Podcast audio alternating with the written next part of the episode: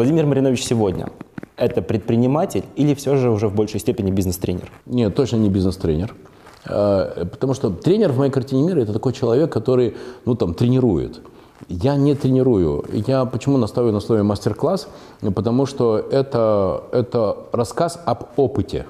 И, конечно, это можно делать гораздо более системно, э, правильно, по, по правильным там каким-то наукам. Это можно делать ну, там, лучше и качественнее. Но если вас, друзья, интересует опыт, работает, не работает, грабли, успехи, э, инструментарий, практические э, как это, фишки, то вот здесь действительно я готов делиться, что у меня в каких компаниях сработало, что не сработало.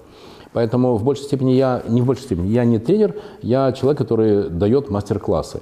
Хотя в том, чтобы провести стратегическую сессию, я реализую и свою предпринимательскую функцию, потому что каждый из этих проектов начинался со стратегической сессии, и вот вы знаете там цель, план, задачи. Вы в этом приняли участие, и вы знаете, как это работает. Заканчивается все твердым планом с описанием, кто за что отвечает, когда, с каким ресурсом, к какому результату должен прийти. Думаю, что предприниматель. А сейчас я не бизнесмен, потому что у меня нет а, бизнеса, который, знаете, там на меня работает. Я акционер ГЕТ, мы уже с вами об этом говорили.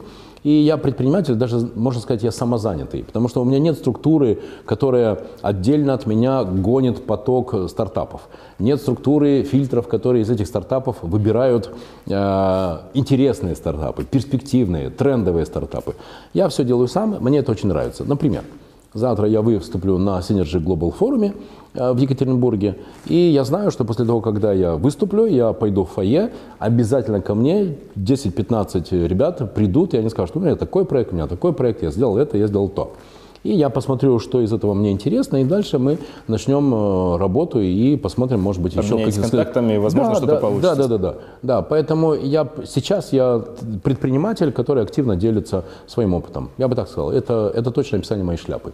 Владимир, на своих тренингах вы откровенно с людьми говорите, да. сколько ты зарабатываешь, ты должен знать свой доход, да. ты обязан знать, сколько ты тратишь. Да. Но 100%. ни в одном интервью, я пересмотрел их 8 часов ваших да. интервью, вы не говорили о своих доходах. Владимир, сколько вы зарабатываете в месяц? Поскольку нет пассивного дохода, э, и ГЕТ только во втором полугодии 2019 года э, выйдет на IPO, и я стану тогда, да, очень обеспеченным человеком.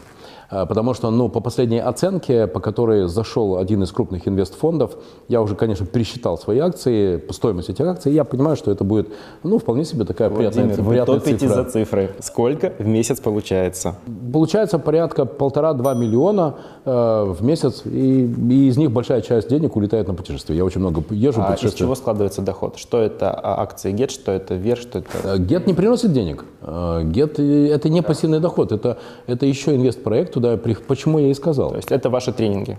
Это, Тренинговое направление? Да, это консалтинг. Но консалтинг. еще раз, отрицаю слово тренинг. Я с презрением отношусь к этому слову. И для меня самое главное это слово – это слово мастер-класс и консалтинг. Это важнее. Есть одна простая вещь. Знаете, Зинаида Гиппиус была такая поэтесса в начале 20 века. Она сказала такую прикольную вещь. Если нужно что-то объяснять, то, то уже ничего объяснять не надо. Я твердо в этом убежден.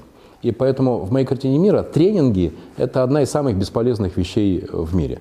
Потому что если человек хочет продавать, он что делает? Продает. А если он не хочет продавать, то сколько его не тренируй, он продавать никогда не будет. Вместо этого он будет говорить про плохую погоду, кризис, всемирное потепление климата и тому подобные вещи. Поэтому есть люди, которые продают тренинги, и они приносят пользу, но только тем, кто хочет улучшить свои существующие компетенции. Я же даю опыт, знания, и еще раз говорю, они, может быть, не очень системные, но они очень практичны. А кто хочет, тот берет. Дурак, прошедший тренинг, просто замотивированный дурак, ну, отнюдь не умный ну, человек. Ну, ну, да. Маринович топит за белый бизнес. Угу. И я часто слышал, ребята, выходите из тени. Да. Давайте поговорим об этом. Давайте. Ваш первый заработок был, вы работали рынке. Да, да, да, на рынке. Спекуляция, в принципе. На тот момент это была уголовная статья спекуляция. Не, в моей картине, как вы, как Вашей картине. Но была уголовная статья, четко описывающая конкретно ваши действия. Возможно, в вашей картине мира оно было по-другому романтично, красиво и хорошо. Но на тот момент вы занимались спекуляцией или были просто форцовщиком. Мало того, там еще были валютные операции. Валютные операции. Да, потому что, ну, доллары, доллары, доллары. Там в Польше доллары Давайте поговорим об этом. Да. В какой момент студент СПБГУ журналистского факультета да. решает, что я готов, я хочу рискнуть, у меня получится, и где вы взяли деньги на первую поездку, первую ходку, как это называется? Э, это очень просто. Я жил на десятом этаже, а на первом этаже жили ребята из Китая. Уже тогда, в 1988 году, были группы э, китайских студентов, которые приезжали э, в Петербург для обучения русскому языку. Вот. И уже тогда у нас шел бизнес. Я спускался на второй, третий этаж, где китайцы ребята эти жили, а я уже тогда очень был контактным, знакомился. Я покупал у них аудиокассеты, видеокассеты, плееры, диктофоны, вот это вот все.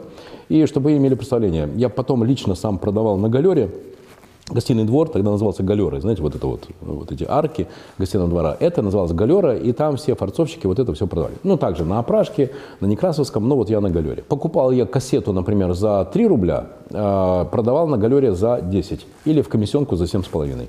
Вот я так заработал свои первые деньги, там первые там 100 долларов, это была баснословная сумма. Просто. И куда вы с ней поехали? Ну, в Польшу, за джинсами. За джинсами? Да. Польша за На 100 долларов сколько было джинс? Сейчас, значит, это сколько он же стоит? Господи, 30, 30 злотых, 40 это примерно 3-4 доллара, 100, ну 30-35 джинсов я привозил, и здесь потом они продавались за 3-4-5 раз дороже. Маржа 300-400%. А на видеомагнитофонах еще больше. 200 рублей покупаешь югославские динары в Центробанке, точнее чек, э, туда, в Белград, э, видеоплеер покупаешь, Тенсай, Кенсай, такие тогда были марки экзотические – возвращаешься в Петербург и продаешь за 3200-3500 рублей. Вот такие Кай и были. Айва, да, еще были. Да-да-да. С одного видеомагнитофона могло получиться 2-3 тысячи да. рублей. Около того. Да, да, это может, правда. Вот, вот такая сумма была. Да. Это, в принципе, в, те, в то время упадок, то есть это было сколько зарплат средних? 15. 15 зарплат. Да, 15 зарплат. И это у тех, у кого была работа в тот момент. Да, точно. То есть и... на вас смотрели с, со злом, Нет, негодованием. И... Хороший вопрос. Ну, во-первых, тогда была адская инфляция. Поэтому э, вот это очень важно. Коллеги, сейчас это вообще не, трудно даже представить, что это когда было. Сейчас вы так, знаете, такой флешбэк назад. Сейчас инфляция официально сколько? 5-7%, да? ну, ну там, допустим, 10%. Да? А когда в год инфляция 300, 500 или там 1000 процентов, если ты сегодня не купил, то завтра ты на эти деньги купишь там в полтора раза меньше, а послезавтра в, в, в два раза меньше. Поэтому надо было срочно покупать. То есть, с одной стороны, деньги вроде были большие, но они очень быстро обесценивались.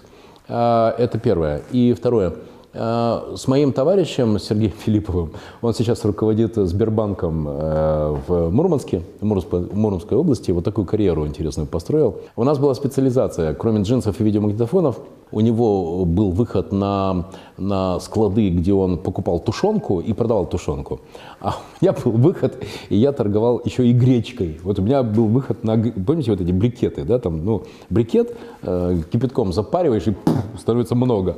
И мы были очень такие вот всегда э, радые э, хозяева, потому что к нам приходили студенты, и мы делали вот эту, вот эту кастрюлю этой гречки с этим тушенкой, с тушенкой. Uncle Ben's, по-моему, были первые тогда, да, или, или с отечественного производства? Не отечественного, это какие-то были, да, брикеты, вот, вот представьте себе.